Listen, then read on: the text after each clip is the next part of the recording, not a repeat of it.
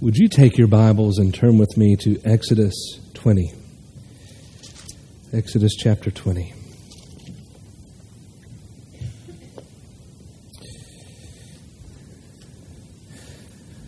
This morning we are going to begin a 11 week journey in the study of the 10 commandments.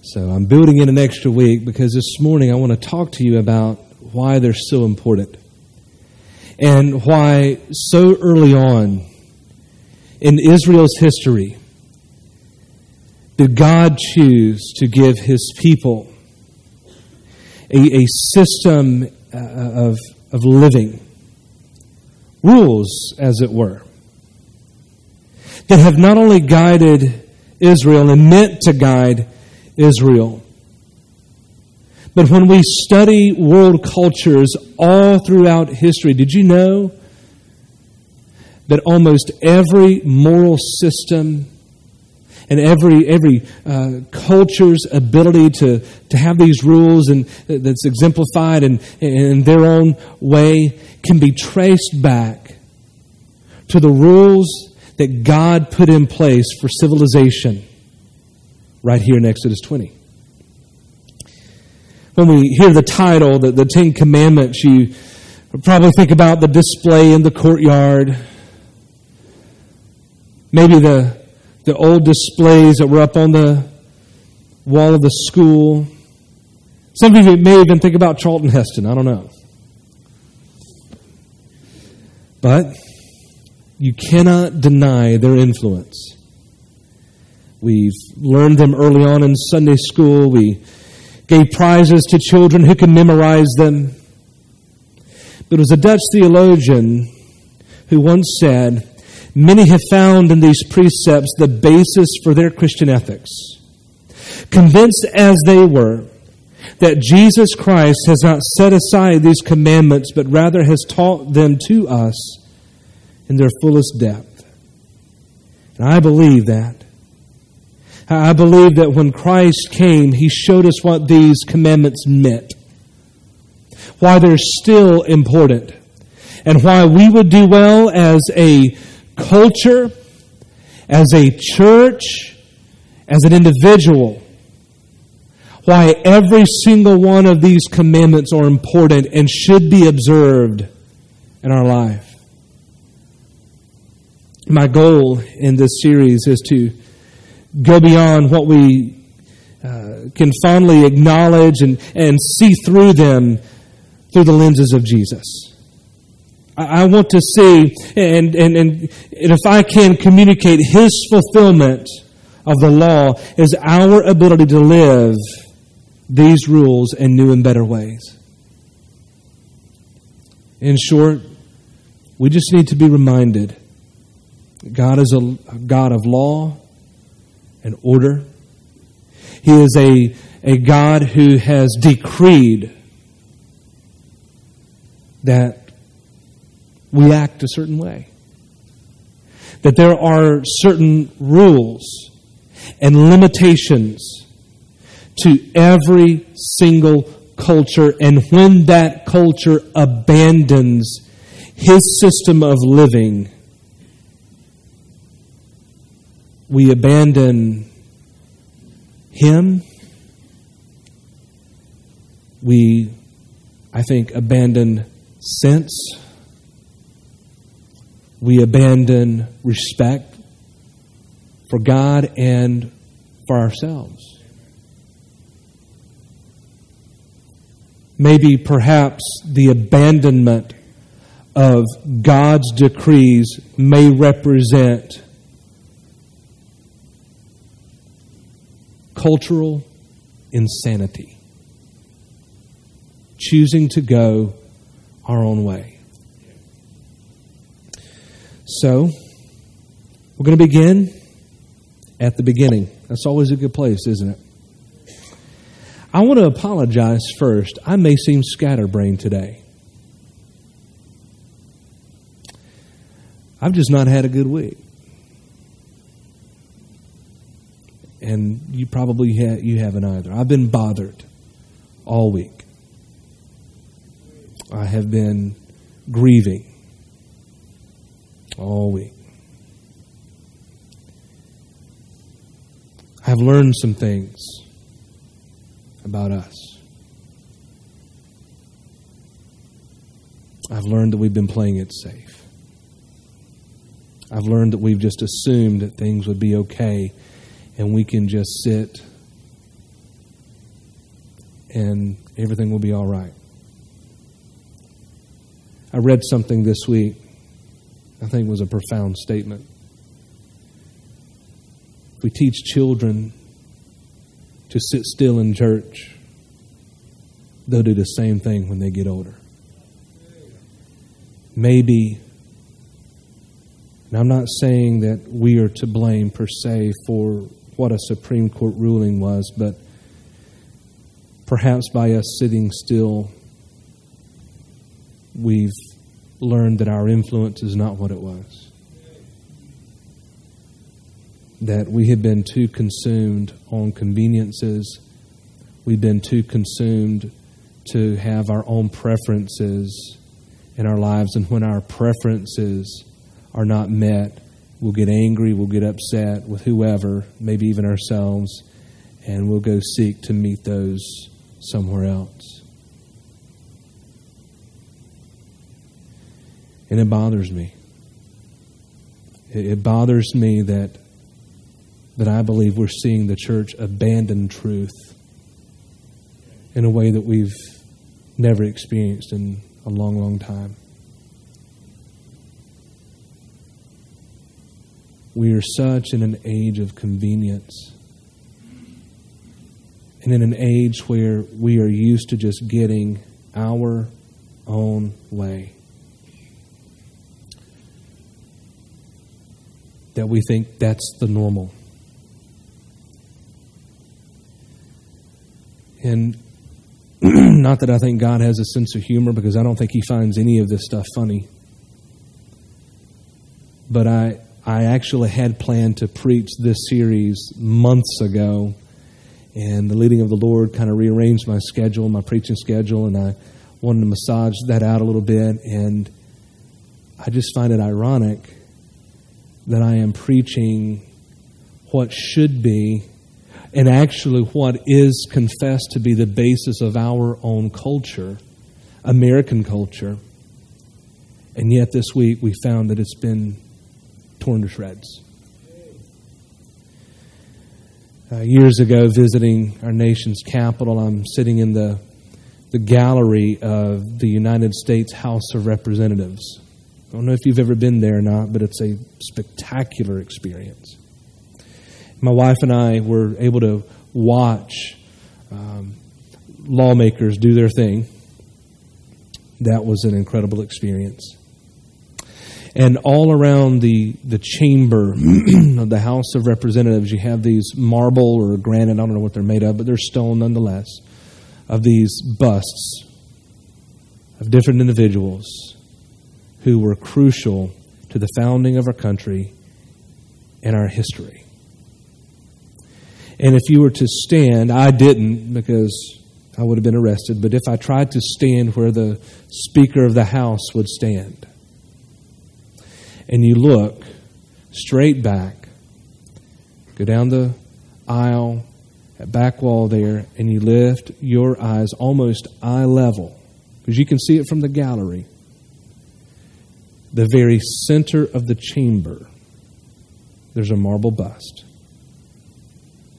And we all know who it is, because it's, it's displayed there. It's Moses.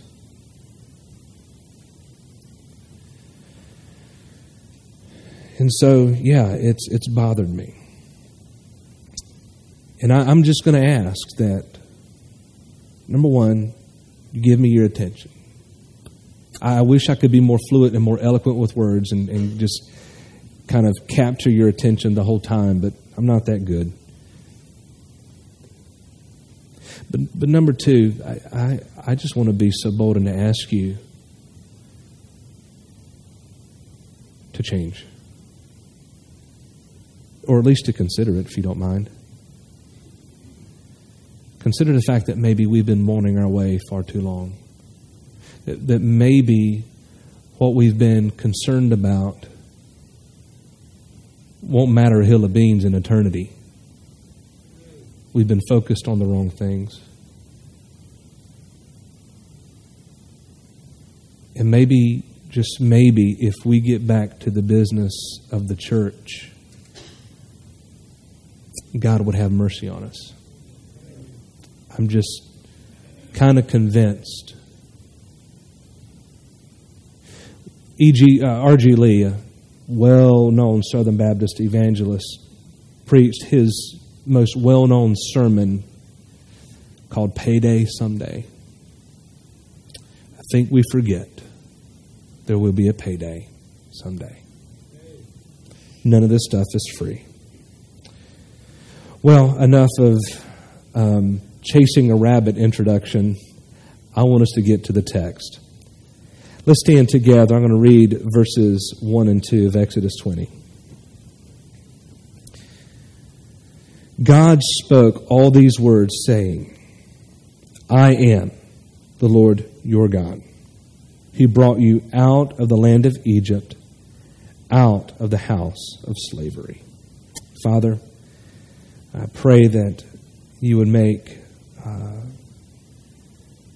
my mind and my, my mouth, uh, my heart all work in conjunction for your glory and to be an adequate representative of the Word of God today. Father, that you would uh, just, just uh, go far beyond my words and my preparation, and that, Lord, you speak and challenge, convict us, God. Father, I pray that you would put our toes right on the line, right on the verge of the next great awakening of this country. Father, we've enjoyed milk and honey for far too long. And Father, I pray that you would uh, just speak to us, Lord. That's all I can say. Just speak to us. Use me, Lord, as your vessel. In Jesus' name that we pray. Amen. You can be seated. So, yeah, um, that's a really snazzy sermon title, right? An introduction. That's all it is. But I think it's important. I think it's important for us to consider the words that, that the Lord Himself gave to us before He gave us what is affectionately known. We, have we've, we've had it called by theologians as the Decalogue, meaning the very first ten statements of law that God gave. The law was much longer than these first ten statements. Yes, we all know that. But these first ten statements constitute uh, this, these, uh, uh, this really uh, barrier, uh, maybe maybe a fence around all that we know about humanity, our our relationship to God, His relationship to us, and then our also all of our relationship with, with, with one another. And if we don't consider how this Decalogue begins, I think we'll miss some things about why they were important. The first two words I think speak volumes and could preach all on their own. First three words, and God spoke. A couple Sundays ago, I walked y'all through uh, the, uh, the Psalm 23. And I talked to you about how important it was in theology that it begins with God. In Psalm 23, the Lord is my shepherd. And if we begin with God, we'll get our theology correct because if we begin with God in everything relative to man and our relationship to Him, by and large, you'll get it correct. If we begin with the understanding that God gave us a system by which our culture ought to live, and we first understand that it began by the Lord Himself. I'm talking about the creator of the universe. He spoke it into existence. Man did not create our rules for culture. It began with Him. We ought to be thankful every single day that we serve a God who speaks.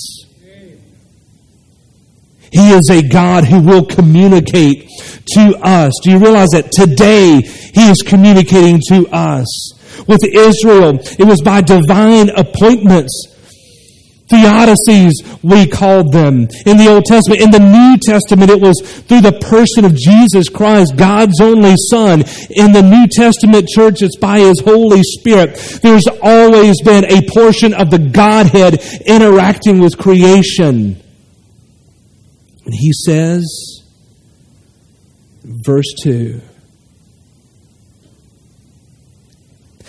I don't know if he had any option. I'm going out on a limb here, but I don't think he had an option for what we call verse 2. I think this is where he had to begin. He declared who he was. I am Lord your God. Now, what's interesting here, these words I talk about it on Wednesday a lot when we do it, when we've done a Revelation study, and I talk about how English translations just don't capture everything that's happening in the original. In the Old Testament, it was written in Hebrew, and there's a wordplay going on here that, that's, we don't always see it. We have the word I am, and then the word Lord. Now, there's one word being used for I am, translated, you know, I am. The next word is Yahweh.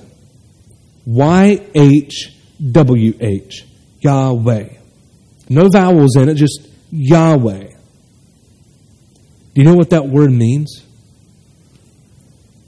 I am. I am.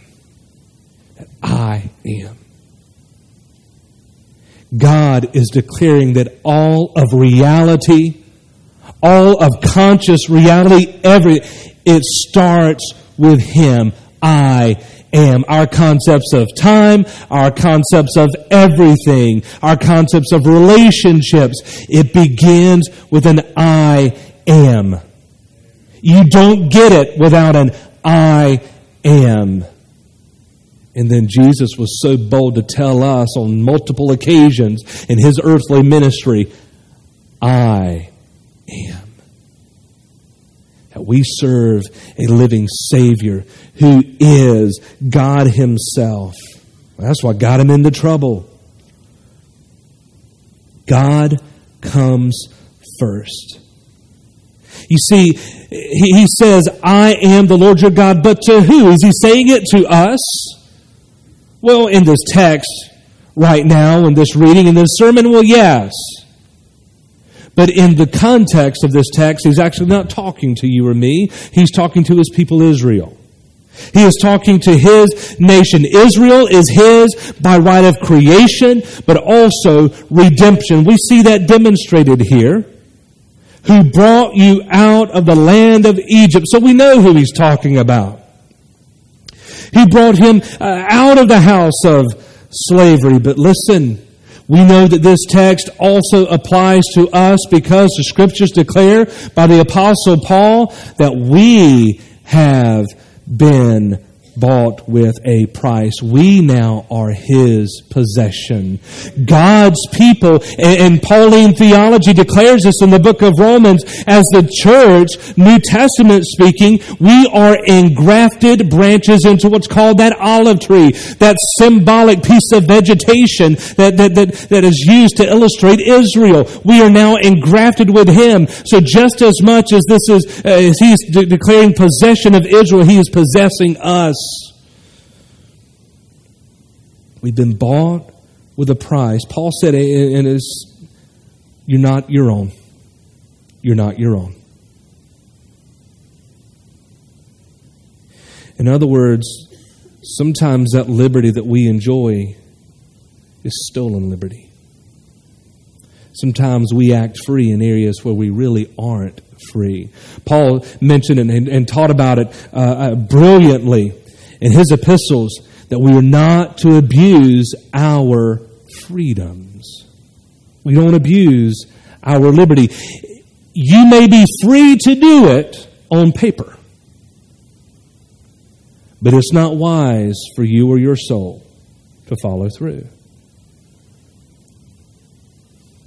As a matter of fact, verse 2 is so powerful of a statement. Did you know that the Orthodox Jew counts this as commandment number one? We don't technically start until verse 3. You shall have no other gods before me.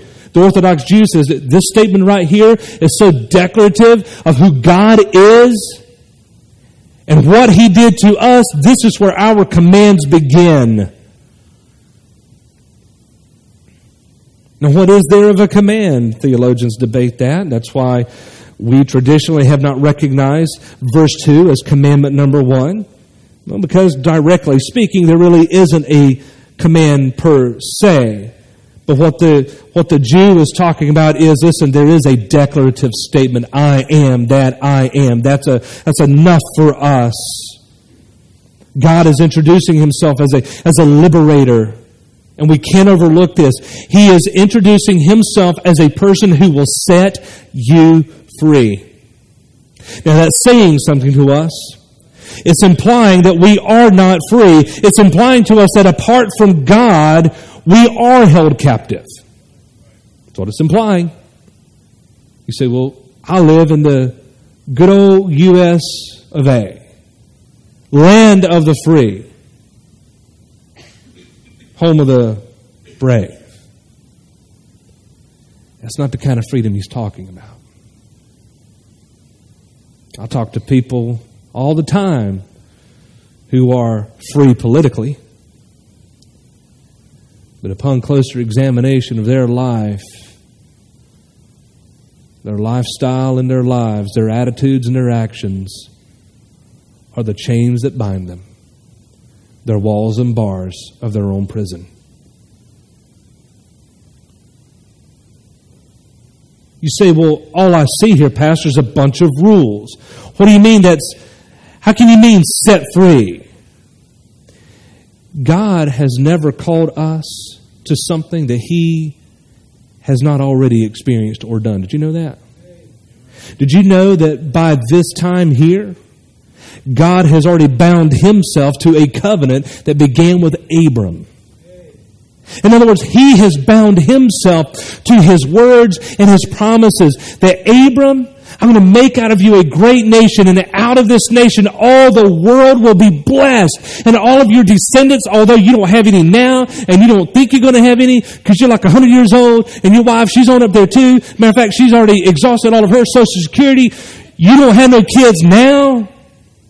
But I'm going to give you so many children you might as well start counting the stars in the sky and the sand on the seashore, and maybe that will kind of compare to the descendants I'm going to give you.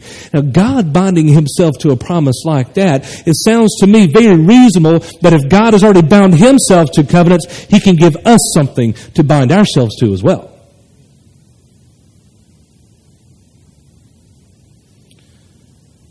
He liberated Israel despite all their actions. You read, I, we don't have time. I, I, had, had it marked to do this, but we don't have time. But you look at Exodus chapter 5, verses 22 and 23. Exodus chapter 14, 11 and 12. Exodus chapter 15, beginning in verse 22, uh, 22, all the way through chapter 16, verse 3. And you'll see how many times Israel got sick and tired of being rescued. He said, Moses, you let us out here to die. Matter of fact, they claimed to Moses one time, he said, were there not enough graves in Egypt that we couldn't have just been buried there? Despite their unbelief, God still chose to be favorable to Israel. The Ten Commandments are God's way of keeping us free. Consider what even James says in his epistle, almost at the end of the New Testament, in James chapter 1, verses 23 through 25. He refers to the law. He calls it the law of liberty. He says, eh, matter of fact, in that theology, and, and, and you would teach it, you said, listen, by these very set of rules, you won't have freedom. How many times you read through the Old Testament, people did what was right in their own eyes? That's what the Bible said. People did what was right in their own eyes. In other words, they were making up their own rules of culture, making up their own rules of morality. And what happened afterwards? Things went from bad to worse.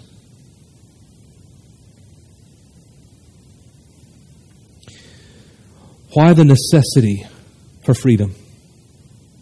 Why have something like this to frame our culture and our lives.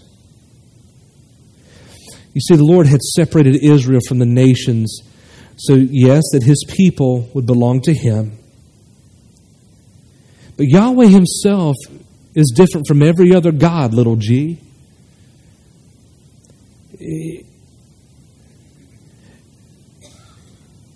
There's, there's no way that Israel could have served anything else or worshiped anything else and would have been experiencing the blessings and the freedom and the security that God Himself would give.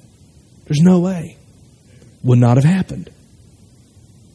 Israel would have to practice another style in every dimension of life, a style different from those that she encountered either in Egypt or even among the pagan populations throughout Canaan.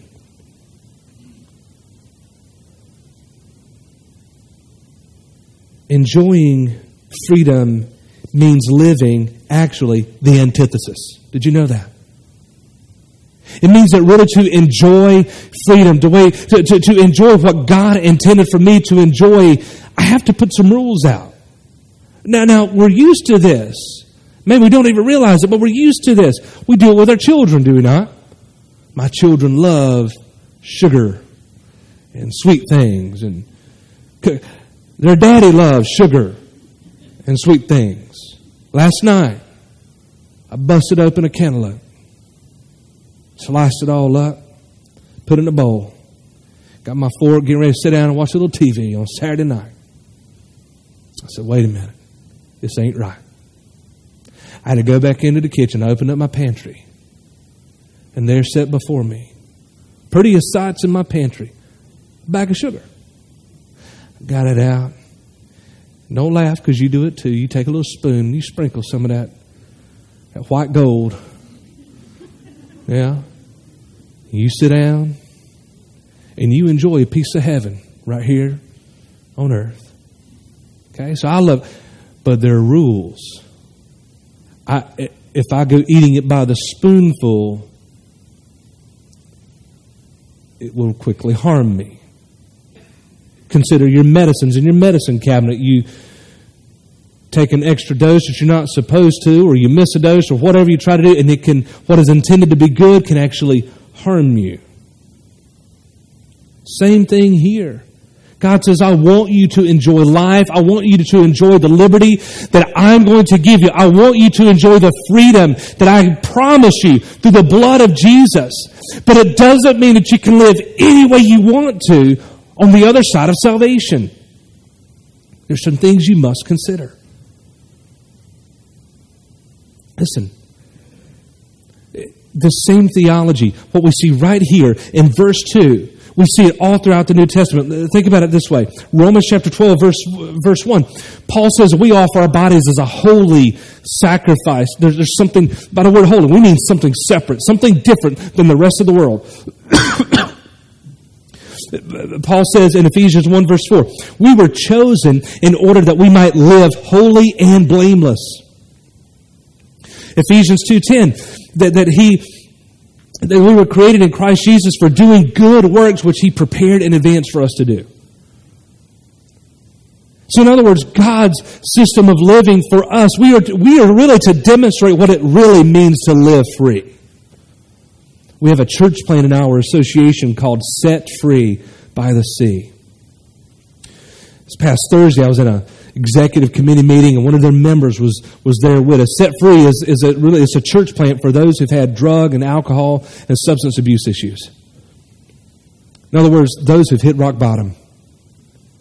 And you want to look in the face of someone who's truly been set free, you look at one of their church members. They know what it means to truly be free. They know what it's like.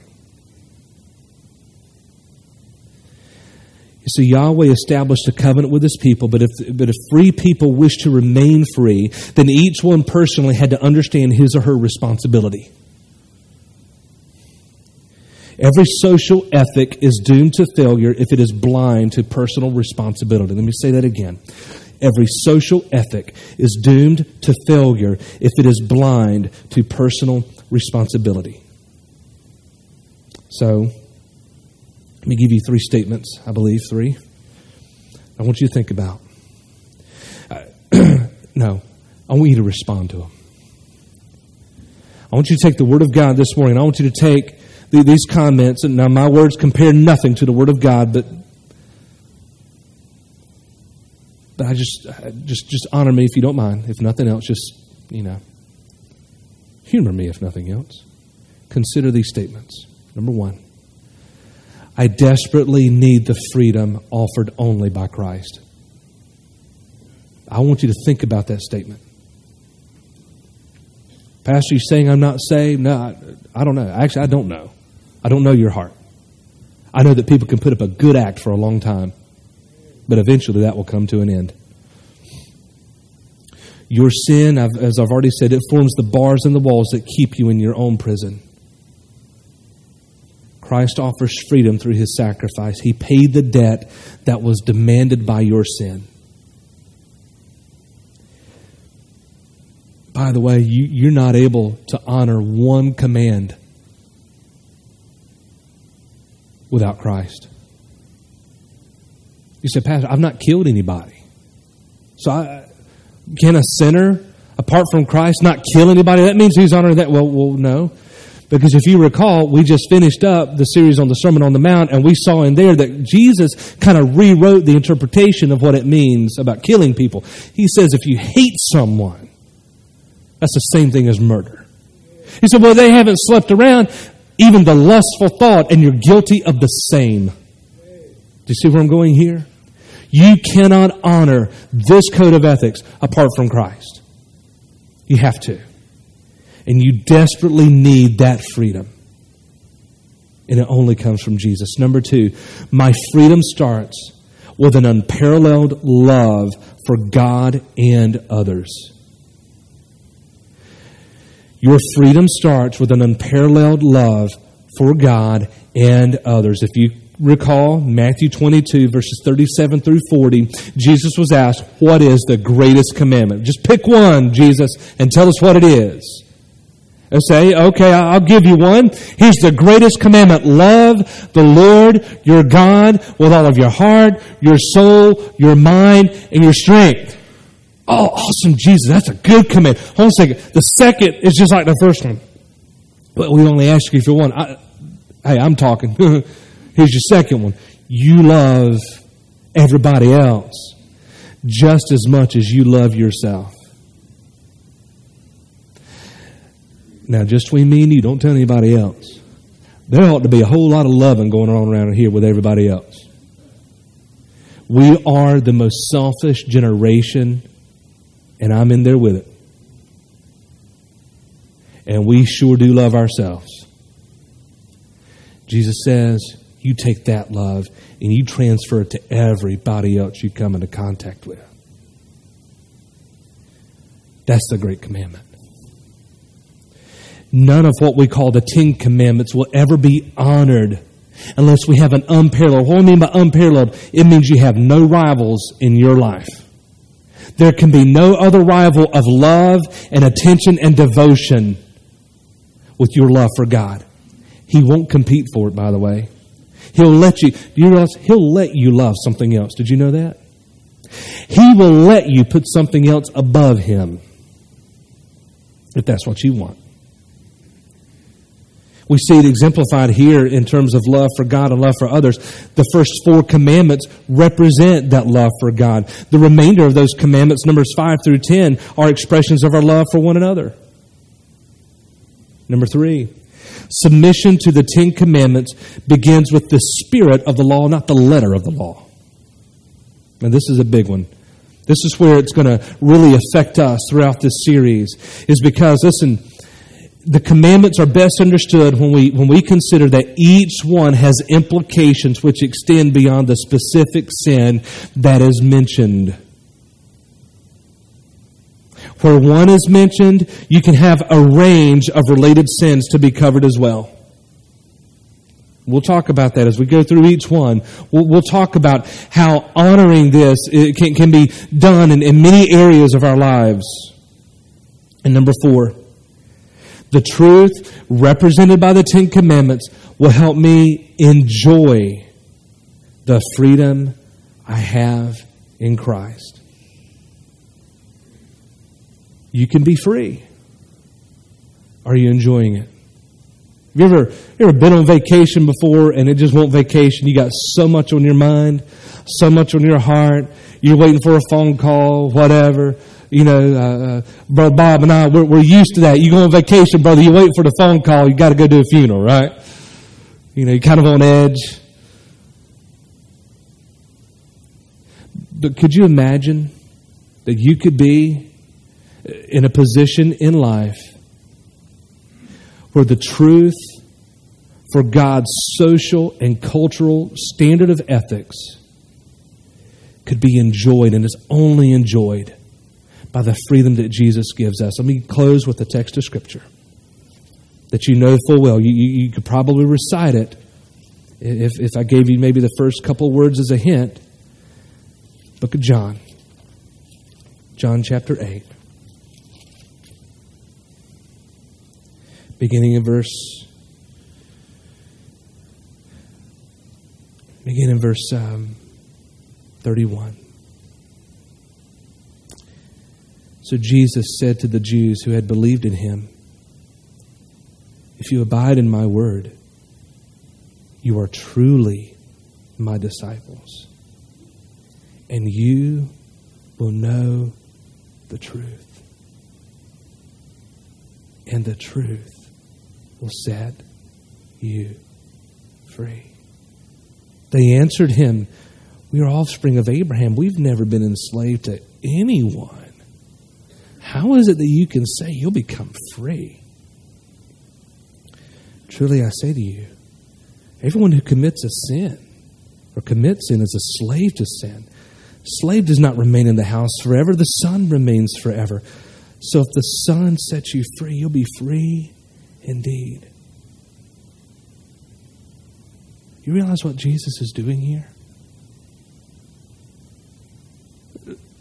If, if, if I may just kind of rephrase a few words here. First Baptist Bologna, if you abide in my word, you, you're, you're my disciples. And then you'll know the truth, and the truth will set you free. Some of our members said, Well, we live in a free country. We have a constitution. We're a constitutional republic. We, we've never been slaves to anyone. What do you mean I can really be free? Jesus told you and I, He says, I, I ain't talking about, I ain't talking about your founding documents. I'm telling you that you're already a slave to sin if you do not follow me. I'm telling you, church, that if my son Jesus will set you free, then you are truly free. You got to surrender to the truth. Forget the impact that we think we ought to have or should have or could have on our country, among our politicians, in Congress. Why should they pay attention to anything we got to say when they can see how we live? Why should they be concerned about our morality when we're living just like they are?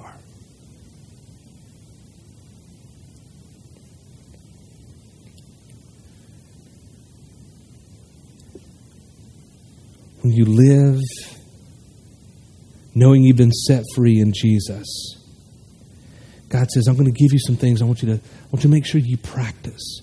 Make sure you honor them. And you'll enjoy that freedom. And not only will you enjoy that freedom, but listen, it'll be a testimony to the nations. Has it ever occurred to you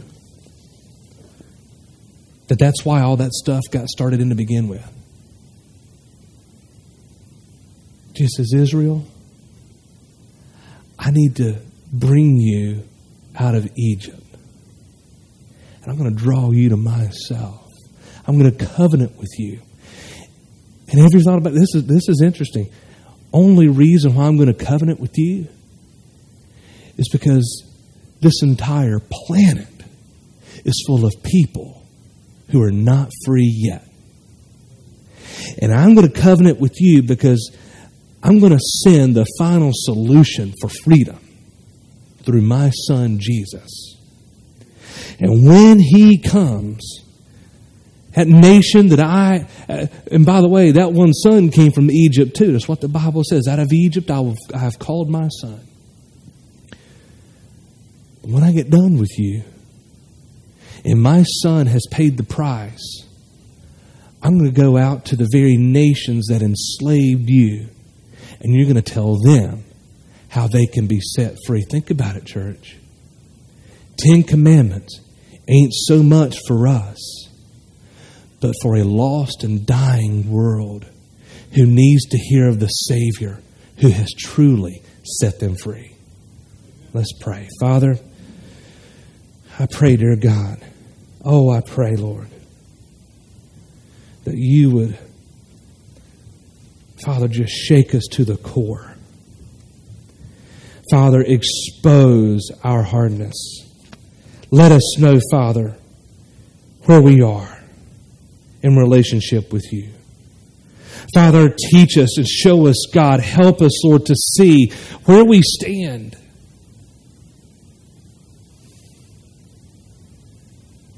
Father, reveal our hearts to us. Lord, help us to see that your commands to us were not to bind us, but to set us free for your purposes. And God, I pray it for this church. I beg and I plead. Lord, I beg as, as, as only I can only do, Lord. I, God, would you rattle the hearts and minds of every person in this room? Help us to wake up. Help us to be what you've called us to be. Every head bowed and every eye closed. I don't know. You may be in a prison right now. I don't even know who your first love is. But I am saying to you right now there is hope. There can be a change you can begin this morning. You can experience revival already, personally, by surrender, giving it all to Jesus. That's where it begins. I can only ask for you to be responsive to what the Lord is asking you to do this morning. My prayer is you do His will.